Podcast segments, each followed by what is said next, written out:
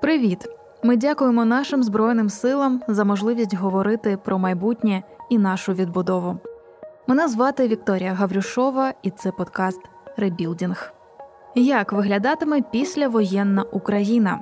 Вже сьогодні над цим питанням роздумують українські архітектори, адже саме архітектура формує обличчя та настрій будь-якого міста. Саме про це і поговоримо у нашому епізоді. Наш гість Максим Головко, архітектор та співзасновник офісу міських проєктів Урбанина. Це проєкт, який об'єднав експертів з архітектури, які досліджують території, проєктують міські простори та розробляють вуличні об'єкти. Команда працює задля покращення українських міст та створення більш комфортних умов для проживання. Максим, рада тебе чути сьогодні. У нашому епізоді ми будемо підіймати я вважаю дуже важливу тему це архітектура у відбудові. І перш за все, розкажи взагалі про створення та діяльність е, організації Урбанина. Так, е, історія в нас недовга. Е, ми починали як вечірка е, на Подолі в хвильовому. Власне, звідти назва ця з'явилася, яку багато хто. Або не розуміє, або вважає безглуздою. Для нас це, по-моєму, чудова назва для такого збіговиська людей, е, котрі займаються містами і їхнім розвитком. Потім ми поступово переросли в фестиваль, е, котрий останній був на житньому ринку ще до вдоковідної епоху. Е, потім паралельно в прожекторі ми проводили курси з урбан дизайну рунтонування, і через якийсь час це все сформувалося в офіс міських проєктів Урбанина, де ми розказуємо про міста, розказуємо про те, як їх зробити краще, навчаємо цьому і, власне, створюємо проекти е, реконструкції площ, створюємо проекти архітектурні, власне, займаємося комерційними замовленнями. Власне, так це все разом і існує. І все ж таки урбанина чи урбаніна? Адже похідне слово урбаністика. Ну, так. одразу те, що спадає на думку. Е, так, але у нас якісь перевірочні слова це скоріше рванина, полонина, солонина. Ми якось е, так словотворення в нас відбувалося. Але кому як зручно, так і говорять. Ми нікого не правляємо, е, просто дивуємося, бо в нас всюди написано українською урбанина. Не розумію, чому хтось думає, що ми написали це російською. Вас багато зараз у команді? Загалом нас десь близька десятка. Е, однак двоє Денис і Макс зараз в ЗСУ воюють двоє, е, дві дівчини не в Україні зараз, тому нас в офіс ходить досить мало, хоча ми з усіма тримаємо зв'язок і продовжуємо роботу.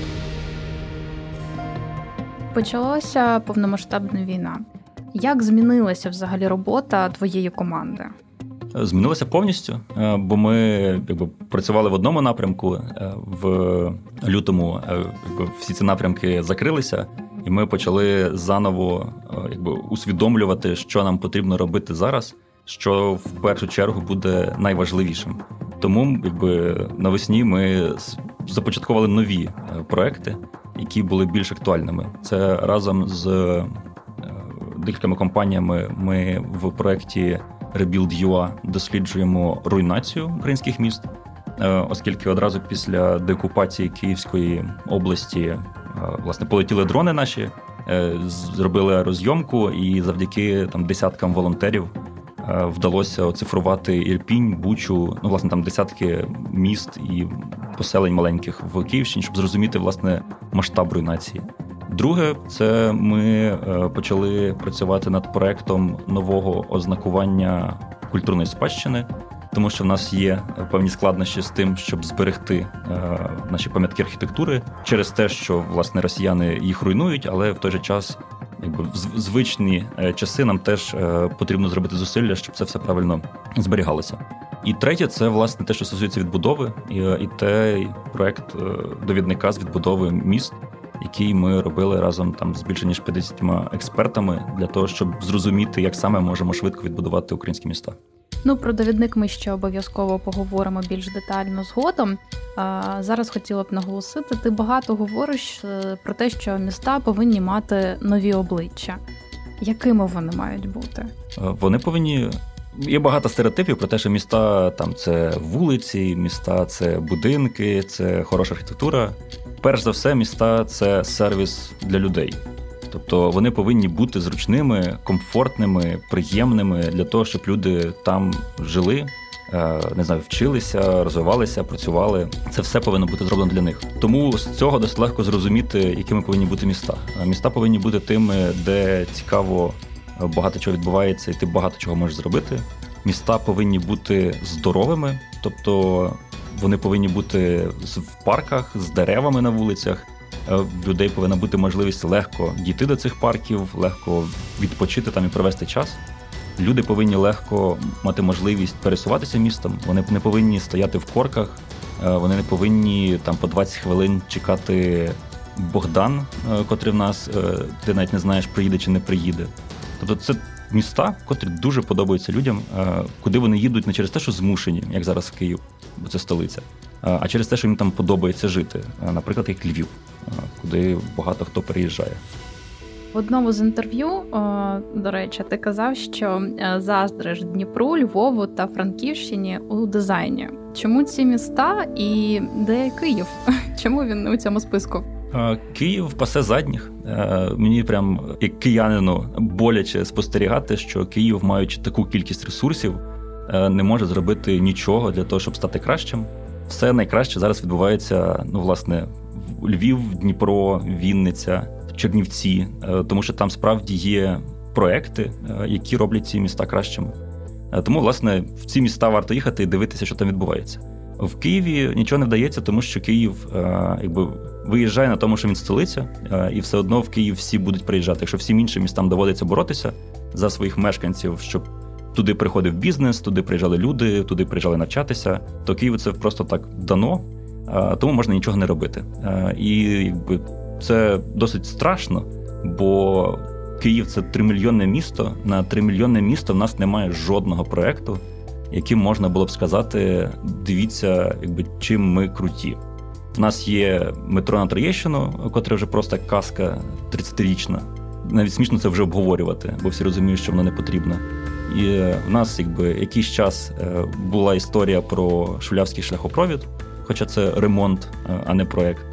Власне, все. Тому доводиться дивитися і облизуватися, як у Львові реконструюють вулиці, відновлюють е, старі будівлі і проєктують нову сучасну архітектуру.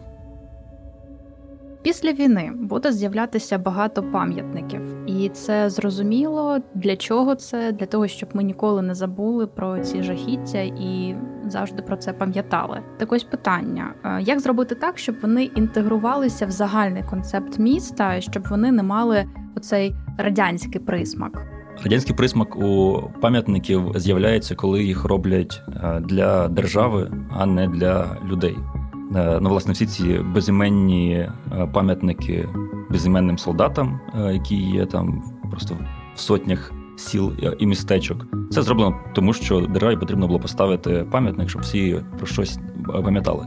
Здається, в нас це вже в принципі неможливо, тому що, ну, по-перше, в Україні не може бути безіменних солдат, власне, людей, котрі поклали життя за нашу незалежність, ми повинні знати поіменно. Це якби одне з завдань е, держави е, цього досягнути.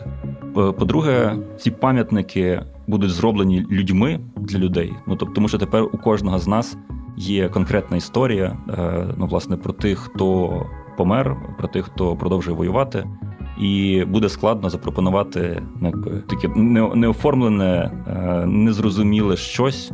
Люди чітко відчують, щось намагаються обдурити. Тому процес е, буде інакшим. Спостерігаючи за тим, як е, падають е, Булгакови, Пушкіни і Катерини з постаментів в українських містах, я думаю, що якби радянського присмаку в нових українських пам'ятках не буде.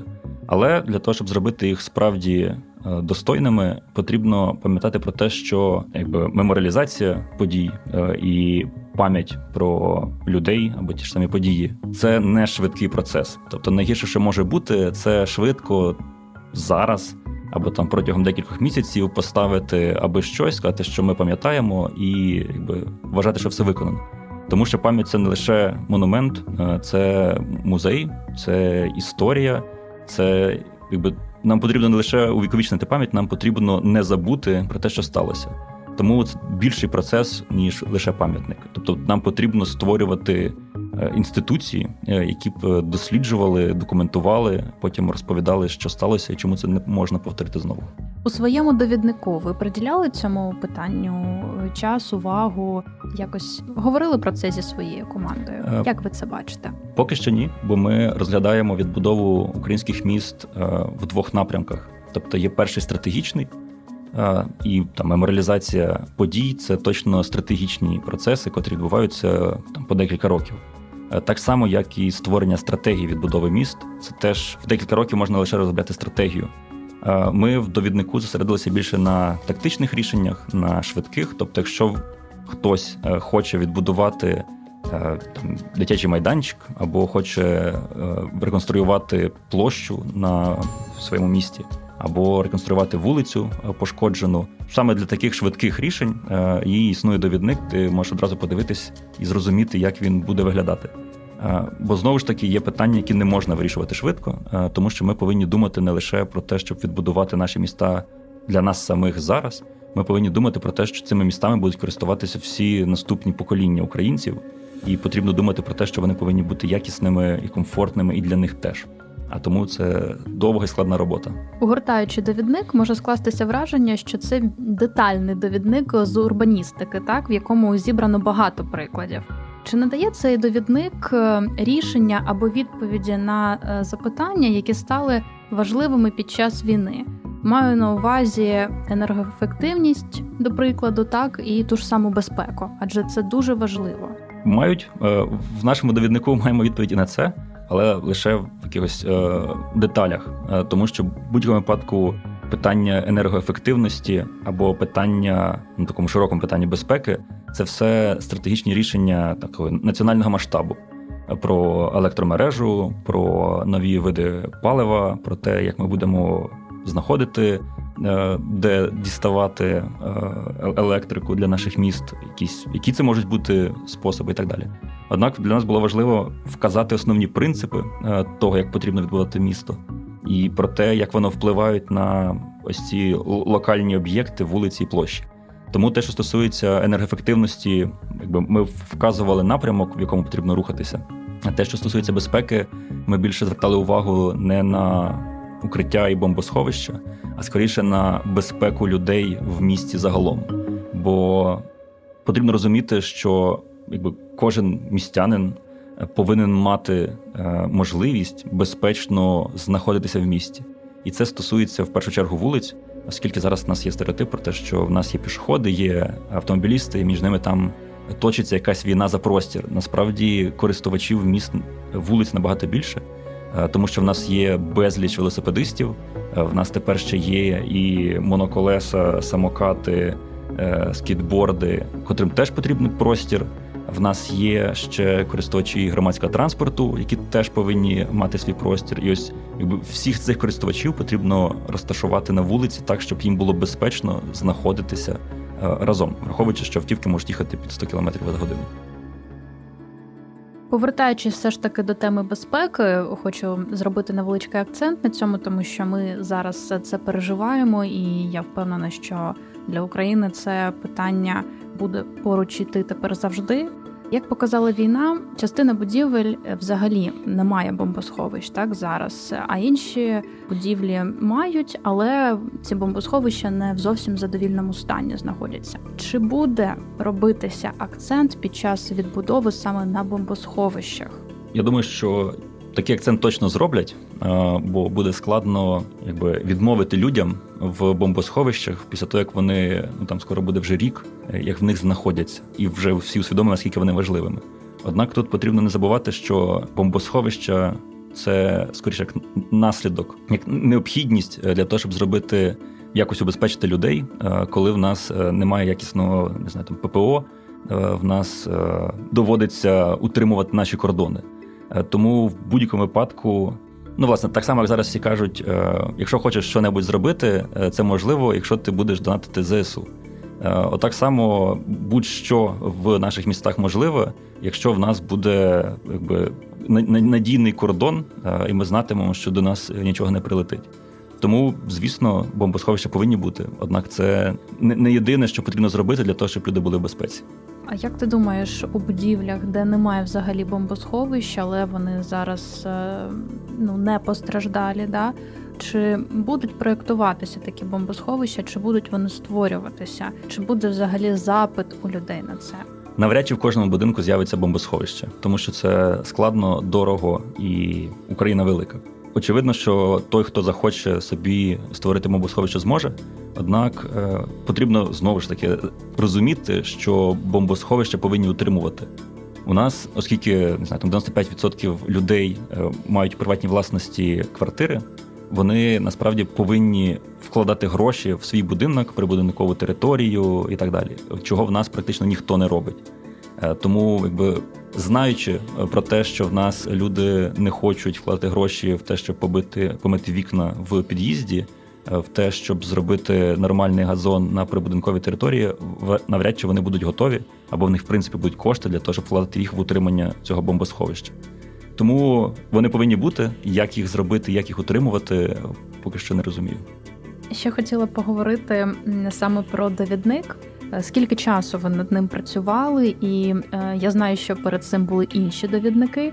Чи зверталися ви вже до цього досвіду? Можливо, щось запозичили у цей новий довідник відбудови? Так, е, тут одразу маю сказати, що довідник зробили не ми, ну тобто не лише ми. Урбанин це наша ідея була. Однак, коли в нас ця ідея з'явилася, що потрібно робити такий довідник, ми одразу зробили open call в інтернеті з запитом того, чи хтось хоче долучитися до створення довідника. Бо для того, щоб зробити його якісно, нам потрібно було багато експертів, які могли б це правильно описати все. Так ми отримали 500 відгуків, з яких відібрали більше 50 експертів, які напряму долучилися до створення цього довідника. Тобто, там всі моделі, всі візуалізації, всі тексти, е, вся інформація це все було зроблено е, цими більш ніж 50 експертами кожного і кожного з яких ми перерахували е, в самому довіднику в авторах. Тому, по-перше, ви, це ви пішли таким демократичним шляхом. Так, ми були впевнені в тому, що це легко зробити, якби спільноту експертів. Е, нам було набагато страшніше, коли ми раз в місяць публікували в відкритий доступ Google Doc, е, де будь-хто міг залишити коментар. Бо здавалося, що будуть писати взагалі будь-що, то що міг... не писали не писали е, і навіть нічого не видалили. І насправді там було безліч чудових коментарів, які зробили довідник кращим. Тоді нам після першого разу відпустило, і ми зрозуміли, що ми рухаємося правильним шляхом. Тому це все там тривало 3-4 місяці створення довідника. Е, однак це була надзвичайно велика і талановита команда. І плюс до цього довідника були долучені купи експертів, котрі просто коментили і е, лишали якісь правки до нашого документу. Там є багато розділів. Я дивилася, чи це було сплановано, чи вже з'являлося якось по ходу роботи.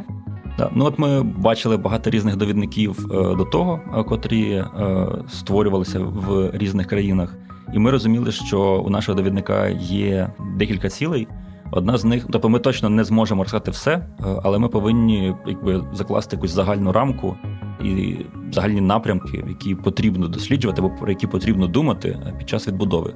Тому там і з'явилися ці 13, е, по-моєму, розділів, які охоплюють якби все найважливіше від зонування наших міст, чи це там квартальна забудова, чи багатоповерхова, аж до конкретних об'єктів і матеріалів, таких як смітник або там кіоск, або павільйон е, зупинковий.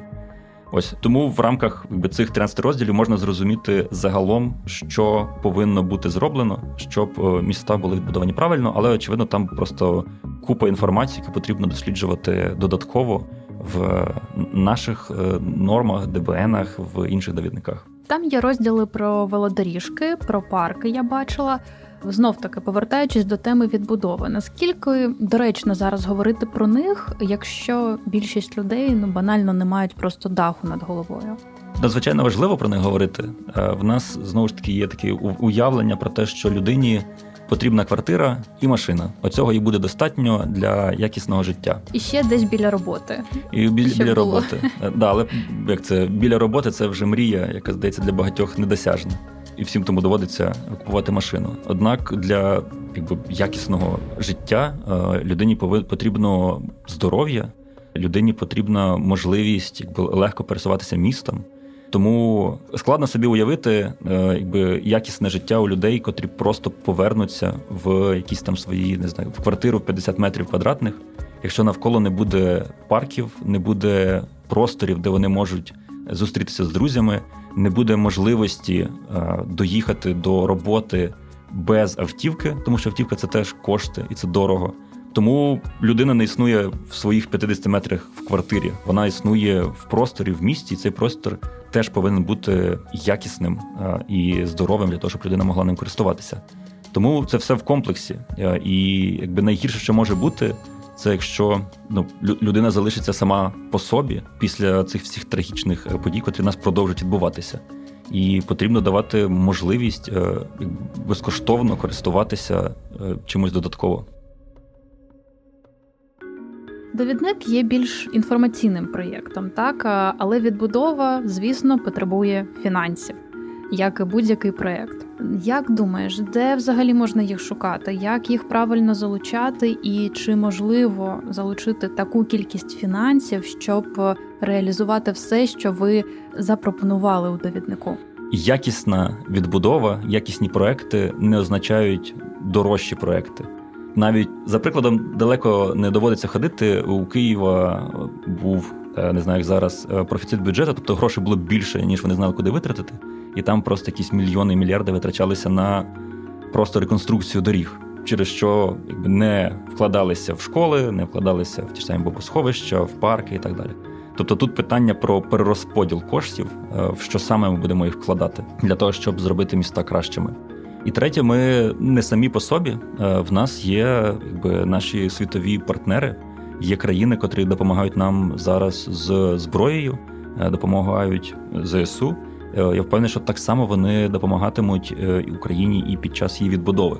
Однак тут знову ж таки можливо не гроші найважливіше, що ми можемо отримати від наших партнерів. Нам не завадило б отримати від них якби зрозумілі перейняти в них процеси, е, за якими вони проєктують, будують, відбудовують міста. Е, тому що саме з цим у нас, тобто, навіть якщо у нас будуть гроші, е, в нас ми зможемо і розумітимемо, що ми повинні відбудувати. Нам потрібно це зробити за правильними процесами з архітектурними конкурсами, з залученням провідних спеціалістів. Зробити це з залученням містян, для яких ми будемо це ці міста відбудовувати, тому що цей процес зазвичай і є якби, причиною, чому в містах з'являються хороші архітектурні об'єкти. Ось е, ми зачепили трошки тему думки містян. Так е, насправді обговорення з громадськістю це дуже важливо, але складно врахувати думку кожного.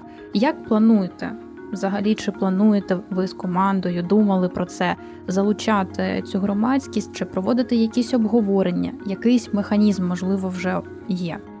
Є е, цих механізмів багато. Ми завжди все обговорюємо. Власне, довідник був створений так, щоб будь-хто міг прочитати його на самих ранніх етапах, для того, щоб сказати своє перемога чи зрада, е, і додати ще якийсь е, додатковий коментар, як це виправити. Тому ми завжди залучаємо і людей потрібно залучати. Якби мені дуже подобається, що в Україні з'явилася ну в рамках війни е, з'явилася історія про те, що не можна нічого обговорювати про Україну без України, нічого вирішувати. Власне, те саме повинно відбуватися в наших містах. Нічого не можна робити для людей, не без людей. Тобто, якщо ви це все це місто створюється для його містян, е, який сенс е, робити їм ось ці подарунки зверху? Е, якщо навіть з ними не поговорити, не дізнатися, що саме їм потрібно. І і там може виявитися страшне. Можливо, киянам не потрібно метро на виноградар. Можливо, їм не потрібна розв'язка на шулявці, а потрібно там зробити звичайне перехрестя. Можливо, містянам потрібно більше парків, а не більше доріг. Тому саме з ними для цього і потрібно говорити, щоб зрозуміти, що робити. І потім вони стають якби основними стейкхолдерами цього, тоді вони починають це захищати. А якби як ми бачимо, українці точно вважають е, Україну своєю землею і готові захищати свою територію. Тому якби сподіваюся, що це нарешті змінить підхід е, у багатьох е, міських чиновників до створення проєктів в містах. Однак тут є інша сторона в тому, що подібні проекти робляться довго. Е, не можна робити, не можна говорити з людьми лише для галочки, е, сказати, що ну ми поговорили, завтра будуємо. Подібні проекти ну там в інших європейських країнах тривають десятиліттями саме через те, що це обговорюється з містянами, поки не знайдеться якби єдиної точки зору, на котру всі е, згодні. А чи буде у нас е, стільки часу на це? А це найскладніше питання, котре в нас є. Чи ми повинні відбудувати все швидко і зараз, е, тому що велика кількість людей знаходиться взагалі без житла. Е, однак ми повинні розуміти, що це буде неякісно, або ми повинні зробити якісно, е, а тому і довше. Але тоді тоді ми знатимемо, що ці в цих містах буде комфортно жити не лише нам, е, але й майбутнім поколінням.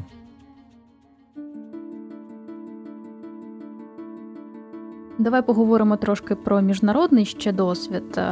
У кого із країн ми б могли б щось хороше позичити для себе, і кого б ти ставив за приклад? хто рухається у правильному напрямку. Ну точно треба звертати увагу на Скандинавів. Ну, власне, вже є така урбаністична мекка е, в Європі. Це Копенгаген, який, е, здається, просто раніше за інших е, зрозумів, куди потрібно рухатися. Тому що всі європейські американські міста, тим паче, зробили дуже багато помилок в минулому столітті власне через модерністичні підходи, через будівництво розв'язок, через те, що зносили історичні квартали для того, щоб побудувати нові широкі шосе для автівок. Зрозуміли, що це був неправильний підхід. Е, Копенгаген, Данія, мабуть, були одне з першими, тому вони просто пройшли вже довший шлях е, туди, куди тепер всі почали рухатися. Е, хороша новина в тому, що в нас, як частина радянського союзу, не було таких коштів і не було таких можливостей, щоб так багато зробити помилок. Власне, це один з переваг Києва зараз в тому, що так само не робиться багато поганих проєктів. Тому в нас якби є такий невеличкий зазор. Ми можемо дійти швидше, е, якщо будемо змагатися з тою самою Францією або Німеччиною. Тому Копенгаген точно куди треба звертати увагу. Але насправді багато різних міст мають свої переваги. Багато цікавого відбувається зараз в Парижі, е, де меркою стала Ан Ідальго, і вже на другий строк і вона змінює Париж кардинально, е, тому що вона поставила ціллю його озеленити, оскільки в них багато проблем є власне з екологією, з брудною річкою, з тим, що там немає е, дерев е, на вулицях, і з'являється купа проєктів про те, як вони цього досягнуть. Вони сказали, що вони створюють нову систему мобільності, яка буде зручною для всіх, і там з'являються цілі системи для велосипедистів. Тому там точно можна подивитися. В Берліні е, я б залюбки взяв за приклад е, останній проект е, реконструкції або навіть відновлення нового музею на музейному острові, який робив Чепрофільд. Оскільки вони цікавий процес, бо вони почали це робити в 95-му році. Пройшло три конкурси, і ось зараз 22-й рік, і цей музей нарешті відкрився. Тобто 15, більше 15 років тривав процес відновлення музею, е, що для нас здається це взагалі дуже довго здається. Але так. це один з найкращих музеїв світу тепер. До речі, повертаючись е, до деокупованих територій, ти як архітектор хотів би з якою областю працювати? Яку б область хотів е, сам особисто відновлювати? Та я де де родився, там е, і знадобився. пригодився. пригодився. Київську Київ, на щастя, е, не потрібно відбудовувати. Однак Київська область, Ріпінь, Буча і всі містечка навколо там справді відбулися жахіття. Там справді дуже багато роботи. Для того, щоб їх відновити, і тут стоїть одне складне завдання в тому, що Ірпінь, ну власне, міста навколо Києва орієнтуються на Київ, і це скоріше такий ну не присилок, субурбія е, навколо Києва, звідки всі їдуть працювати в Київ. От мені здається, змінити ось цю парадигму в тому, щоб люди могли там і проживати, і працювати, і не орієнтуватися на Київ. І це було б великим досягненням, якби вдалося так перебудувати цей район, щоб він став самодостатнім. Тобі не здається, що зараз ну багато всі говорять про Київщину. Можливо, це через те, що е, саме Київщина була одна із перших деокупованих територій, але ж є, наприклад, ще Чернігівщина, є Сумщина, зараз Херсонщина. Там теж багато постає питань і багато роботи. Чи є тут якесь застереження, щоб ці області не залишилися поза увагою?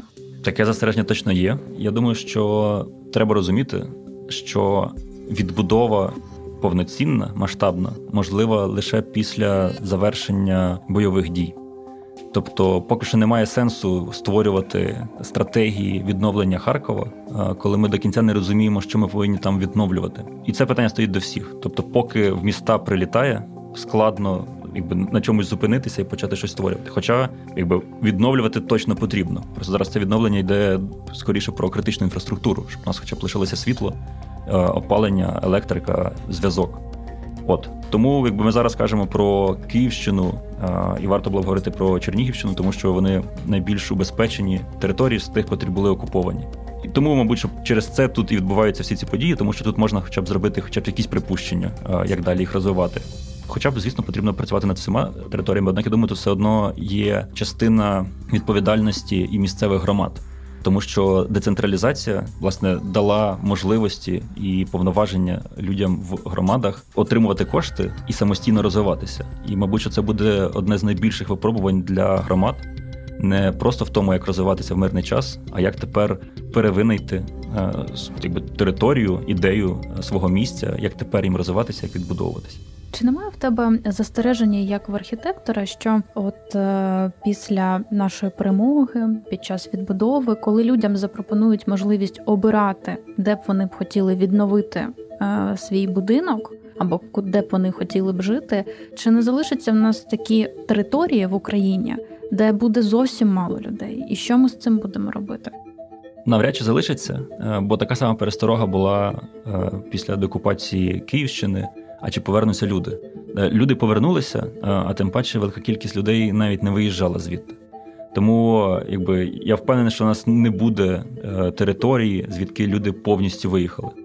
Однак проблема виїзду людей з сіл, містечок в великі обласні центри у нас була і до лютого. Тому це питання стало просто важливішим або якось актуальнішим. Тому нам справді доведеться думати і знаходити неочевидні рішення про те, як розвивати території, що буде е, якби новим, задля чого люди поїдуть в більшій кількості в Суми, е, на Харківщину, на Чернігівщину. Тому нам справді доведеться докласти зусиль е, для того, щоб ці території відновлювалися. Однак це впевнений, що не з нуля. Легендарна Чорнобаївка. Чи вважаєш ти, що треба е, теж приділити цьому увагу і якось змінити її? І, можливо, кожне з міст героїв, селищ героїв, які пережили ці страшні часи, е, мають мати якусь свою особливість, свою родзинку, візитівку для того, щоб бути привабливими для майбутньому там туристів, і е, можна було залучати додаткові інвестиції в країну. Так, міста повинні мати свою родзинку. Мені насправді було завжди дуже цікаво побачити, е, як це як війна відбувається е, за часів інтернету, е, і ми бачимо ну, власне якісь е, і захопливі, і страшні картини е, про те, як е, трагедії стають мемасами, е, як з'являються просто там десятки жартів про вбивства. І це мені здається феномен того, що зараз відбувається. Однак я не вважаю за правильним робити туризм і брендинг на військових діях, тому що ми за останні за часів радянського союзу ми вже пройшли той шлях, е, коли війна і перемога в Другій світовій були основним досягненням власне всіх людей, е, котрі там проживали, е, і бачимо, як це негативно проявляється зараз в Росії, коли власне цей фетиш продовжують роздмухувати. Тому це повинно бути скоріше в рамках меморіалізації і пам'яті і розповіді про те, що відбувалося, щоб е, ніхто не забув і ніколи подібного не повторював. Е, однак брендинг я все ж таки міст будував би на ідеях не поганого минулого, а хорошого майбутнього. І те ж саме, я думаю, нас чекає і по Маріуполю. Так, Маріуполь е, нам доведеться відбудовувати, і я думаю, що це насправді буде знакова е, відбудова, власне, тому що придумати якби нову ідею для міста е, після такої страшної трагедії це справді складне завдання. Ну я думаю, що тут маріупольці будуть теж в допомогу. Угу. І Азовсталь. Далі хотіла б поговорити про освіту. У е, мене є багато друзів-архітекторів. Я сама колись навчалася у будівельному виші, і я пам'ятаю ці історії, коли, на жаль, не змогли там більшість талановитих е, моїх знайомих примінити себе в Україні, і зазвичай вони просто виїздили за кордон, працювали там в якихось бюро і, в принципі, залишалися там. Зараз, після нашої перемоги, коли буде оця велика відбудова, чи зміниться попит на архітекторів саме в Україні, і чи зміняться умови для їхньої роботи?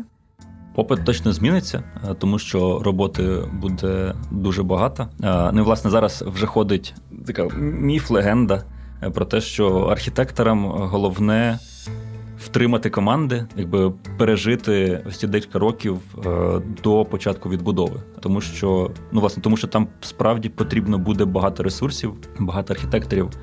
І людей, котрі зможуть це робити, українські архітектори точно залишаться важливими Е, і актуальними через те, що саме вони ну вони знаходяться в локальному контексті. Е, скільки б е, не знаю, там європейських архітекторів сюди не приїхало, все одно ми знаходимося в цьому контексті. Ми знаємо, як це працює. Ми знаємо Це наше норми. рідне. Так ми українці. Ми, ми хто краще за нас може знати, що для нас буде найкращим. Так і точно, якби не потрібно відбудовувати, не потрібно створювати архітектурні проекти без українських архітекторів.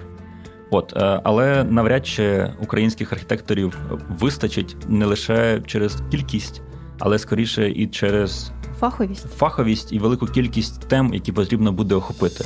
Бо якби якби мені не хотілося казати добре про якби вітчизняну архітектуру, багато чого ми просто не робили. Е, в нас великі прогалини там в боротьбі зі змінами клімату. Е, великі прогалини в проєктуванні якби єдиних зелених систем в межах міста. У нас лише лише починаються якісь проекти, які стосуються нового підходу до мобільності і так далі. Тому нам точно потрібна буде велика кількість е, іноземних експертів в цих напрямках, які повинні були б долучитися до створення проєктів.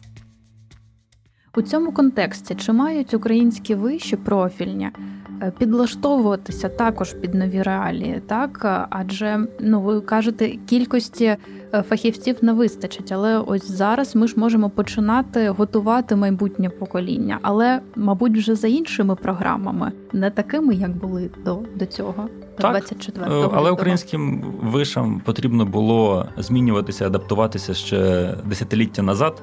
Вони цього не зробили.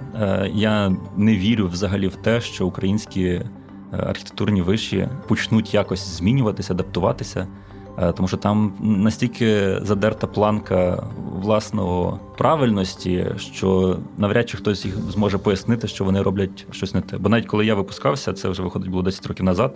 Е, вийшло відео про Кнуба, де е, чи то ректор, чи то хто казав на камеру на повному серйозі про те, що Кнуба навчає студентів на рівні Оксфорду і Гарварду. Е, а я, котрий відучився там 6 років, радів, що нарешті це відео вийшло, коли я вже звідти випустився.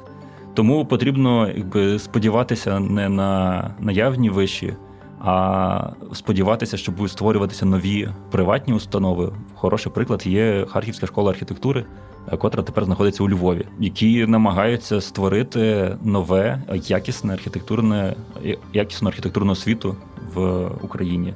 Сподіваюся, що в них все вийде.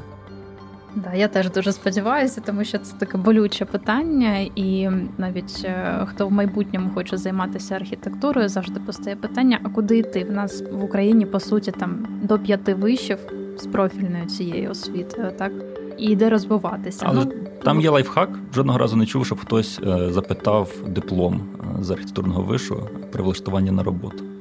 Мені здається, е, зараз е, це дуже актуально для багатьох сфер е, і не тільки про архітектуру. Будівельна галузь є дуже бюрократизованою і дуже зарегульованою. Чи є можливість зараз це швидко змінити? Очевидно, що є можливість швидко змінити, ухваливши інший закон. Е, однак я дивлюся про те, що ну власне останні роки показують, що навіть в наявних е, реаліях українських можна створювати якісні архітектурні проекти. Тобто, коли ми кажемо про те, що якась галузь забюрократизована, за те, що там забагато якихось законів, незрозумілих, це все стосується процесу створення, але це не впливає або опосередковано лише впливає на якість проєктів, котрі потім з'являються в містах. Тому тут скоріше ну, власне особисто мене більше турбують норми, котрі в нас, якщо не змушують, то правильно спонукають е, робити погану архітектуру. Тобто, якщо ти будеш їх дотримуватись, то скоріш за все нічого хорошого в тебе не вийде. А якщо ти хочеш зробити щось хороше, то скоріш за все тобі доведеться ці норми порушувати. І якби якщо їх читати, е, то там якби і сльози е, якби котяться, і смішно стає від того, що ми там до сих пір міста усвідомлюються як спадок.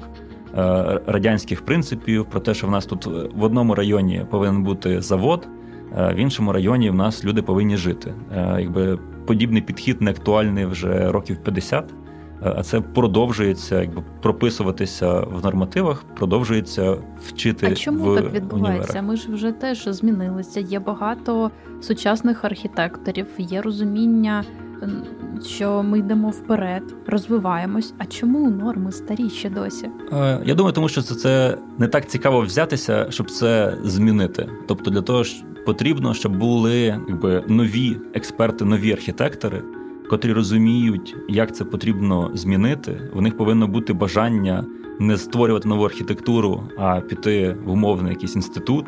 Е, для того щоб отримати замовлення від Мінрегіону на створення нового ДБНу, і тоді це можна було б якби в наявному процесі е, оновити. Однак в нас знову ж таки є інший шлях. Е, ми вже тривалий час, якби поступово перетягуємо собі європейські норми. Тому, можливо, настав час е, просто відмінити старі радянські, перестати за них чіплятися і там по десятому разу їх вносити в них правки, а просто перекласти європейські норми і почати користуватися ними. Ну або адаптувати їх. Е, яке питання ти поставив представникам влади? Ось, наприклад, пані Олені Шуляк. У нас, до речі, буде з нею наступний епізод, і я обіцяю тобі обов'язково е, поставити їй твоє запитання. А коли вона нарешті мене апрувне в Фейсбуці в друзях, де зможемо нарешті зустрітися і власне проговорити, е, як можна якісно відбудувати Україну.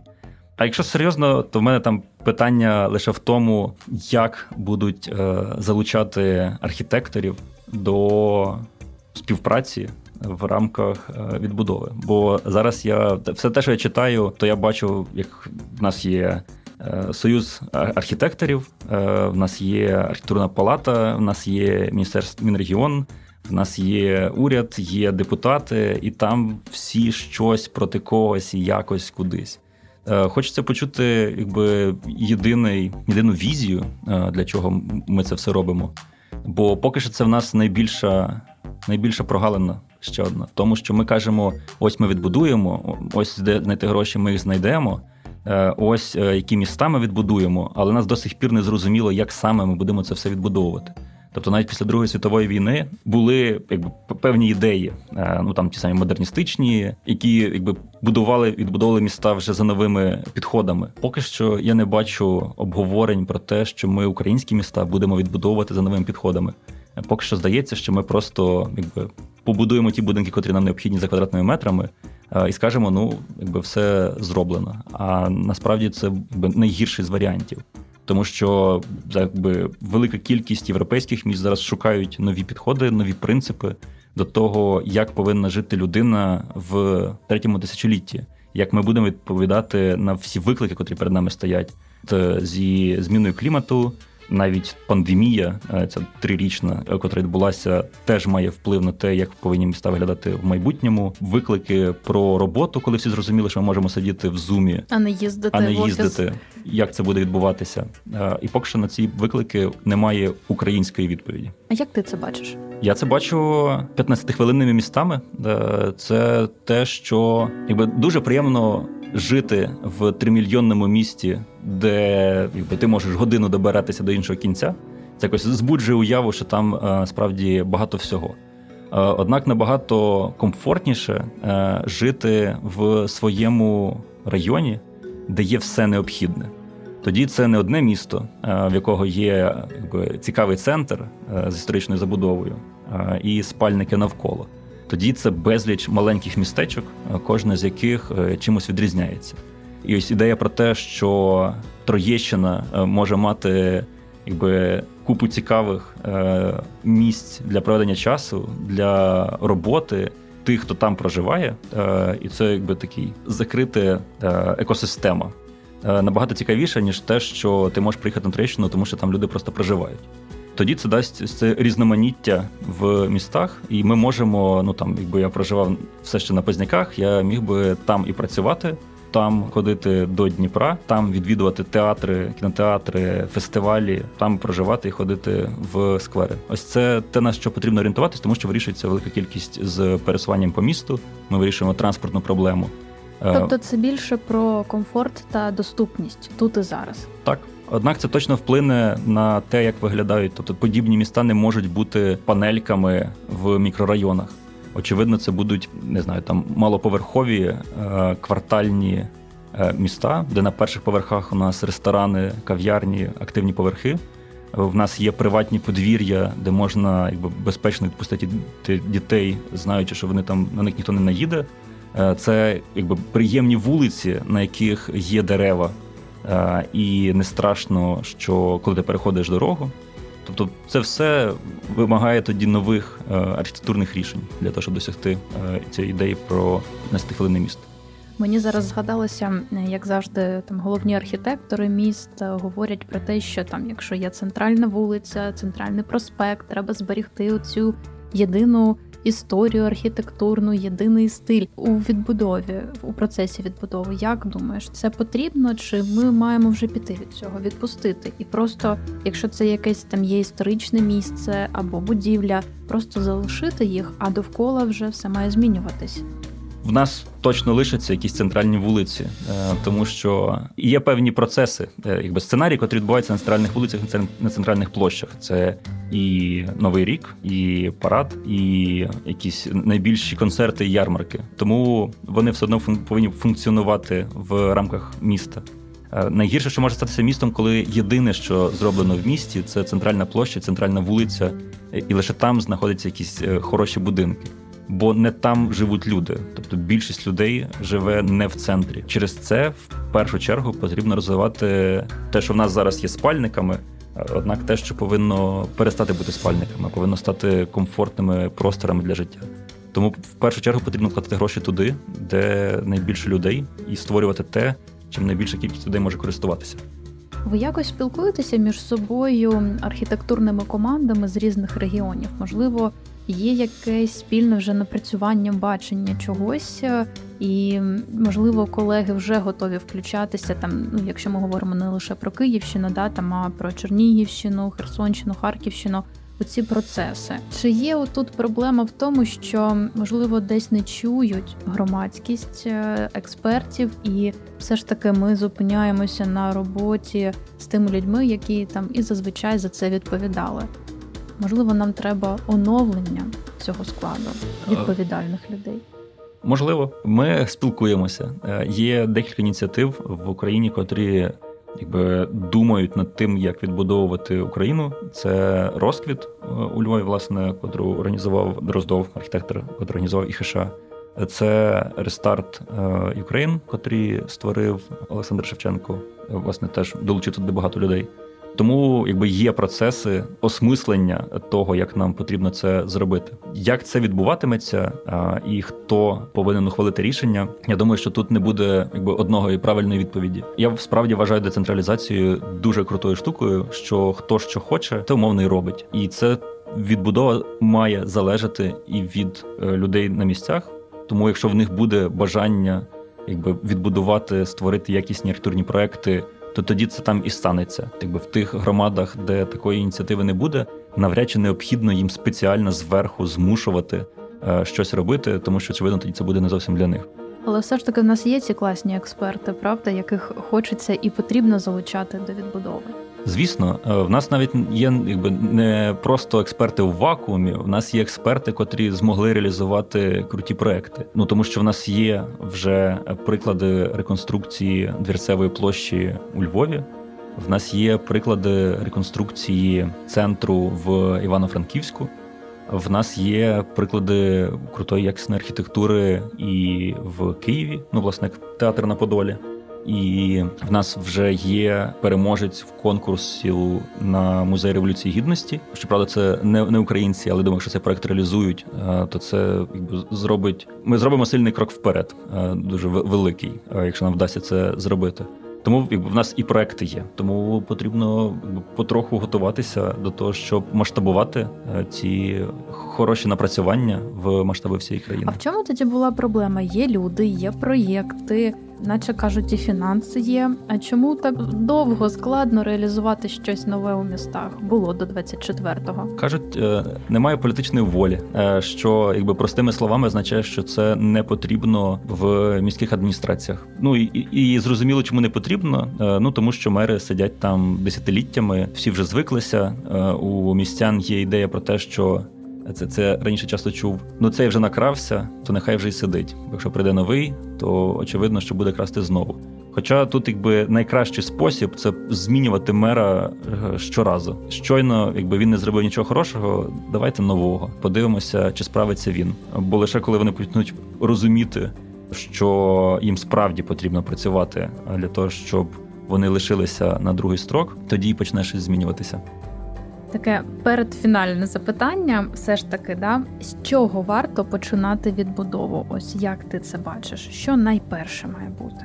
Найперше нам потрібно перемогти, і війна повинна закінчитися. Тоді справді можна почати повноцінний процес відбудови, оскільки перший з етапів це буде, тобто. Е, я кажу про стратегічні. Очевидно, що якби критичні процеси відбудови, там школи, медичні заклади повинні відбуватися і зараз. Однак в повноцінному е, відбудові потрібно запускати процес створення стратегії розвитку міста, який робиться разом з містянами в першу чергу. Е, подібні процеси вже знову ж таки відбувалися в Україні. Є стратегія розвитку Львову, є стратегія розвитку Вінниці, Чернівців, і навіть є стратегія інтегрованого розвитку Подільського району в місті Києві, який нещодавно затвердила Київрада, а отже, його повинні будуть реалізувати. Потрібно запускати подібні процеси, щоб разом з містянами усвідомлювати цю візію того, яким повинно бути місто, і як воно повинно розвиватися тому що міста більше не можуть будуватися, е, виходячи з якогось радянського генплану, який казав, от через 5 років ми побудуємо 10 мостів. Е, тому що ми не знаємо, чи ми побудуємо, чи ми побудуємо мости, чи ми побудуємо, але не за 5 років, а звідки ми візьмемо гроші. Тобто всі ці плани повинні бути гнучкими в реалізації, однак дуже конкретними в тому, куди ми рухаємося. Наприклад, як було в Варшаві, коли після Другої світової вирішили, що ми повністю відбудовуємо весь історичний центр. Хоча це таке е, питання е, з зірочкою, чи варто було б так робити, однак вони так вирішили. Е, а там той самий Гамбург вирішили навпаки, ми створюємо повністю сучасне місто з сучасною архітектурою. Мені цікаво, яке рішення буде по Чернігову. Чи будуть вони відбудовувати е, все ж таки історичну частину міста, чи все ж таки вони е, змінять взагалі е, цей підхід? Те, що ти кажеш, цікаво, тому що Чернігів точно має цю велику складову історичну. Однак дуже б хотілося побачити Чернігів нового тисячоліття. Що там може бути, як він може розвиватися. Однак, щоб подібні питання ставити, потрібно, щоб мешканці мали можливість на них відповідати, а не ховалися в бомбосховищах е, або без світла й води сиділи в своїх квартирах. Корупція багато коштів вже заходить, буде продовжувати заходити. Знаємо різні історії до 24 лютого. Як себе убезпечити у цьому, як ти бачиш, е, виходячи з твого досвіду, з твоєї практики, що треба зробити, щоб е, цього не було? Не давати хабарів. Е, перший крок е, до того, щоб е, зменшити корупцію в Україні.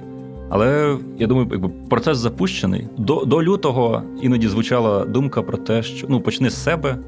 Якби це ж там що українці хочуть, ось те вони і мають. Якби відбувається те, до чого ми звикли. Мені здається, що після перемоги, коли ми всі повернемося назад, толерантність до подібних процесів в українського е, суспільства стане дуже дуже низькою. Тобто, толерування хабарництва, толерування неправильних рішень або там толерування якогось просхідних поглядів в введенні не знаю, там бізнесу або розвитку країни буде дуже низьким. Тому я впевнений, що саме люди власне своєю позицією е, зможуть непогано вплинути на те, що відбувається. Ну і в принципі, е, ми бачимо. Власне, останні дні спостерігаю за тим, як СБУ перевіряє церкви московського це патріархату. Це такі приємні новини. Дуже тішуся. Е, сподіваюся, що це не єдина проросійська структура, яку перевірять, і після це можливо, не прям знищення, але переформатування якої змінються і процеси роботи в Україні.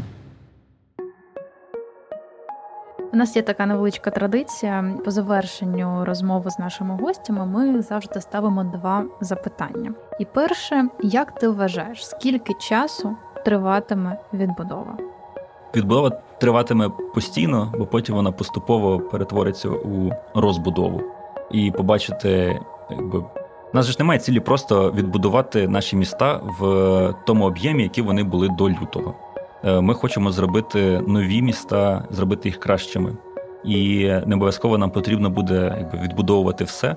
Можливо, нам потрібно буде робити це якби не в кількості, а в якості. Тому це безкінечний процес. Е, і е, тут моя скоріше ціль не в тому, щоб ми відбудували, а в тому, щоб ми почали змагатися з іншими європейськими країнами за якість життя і почалися якби зворотні процеси. Не коли те, що ми говорили, українці їдуть вчитися або працювати в Європу, коли європейці поїдуть е, вчитися і працювати в Україну. І друге запитання: як кожен з нас може пришвидшити процес відбудови в Україні? А тут е, якби одна й та сама звична відповідь про те, що потрібно допомагати ЗСУ. Тому що відбудова почнеться, коли станеться перемога. І чим швидше ми переможемо, тим швидше почнемо відбудовувати країну.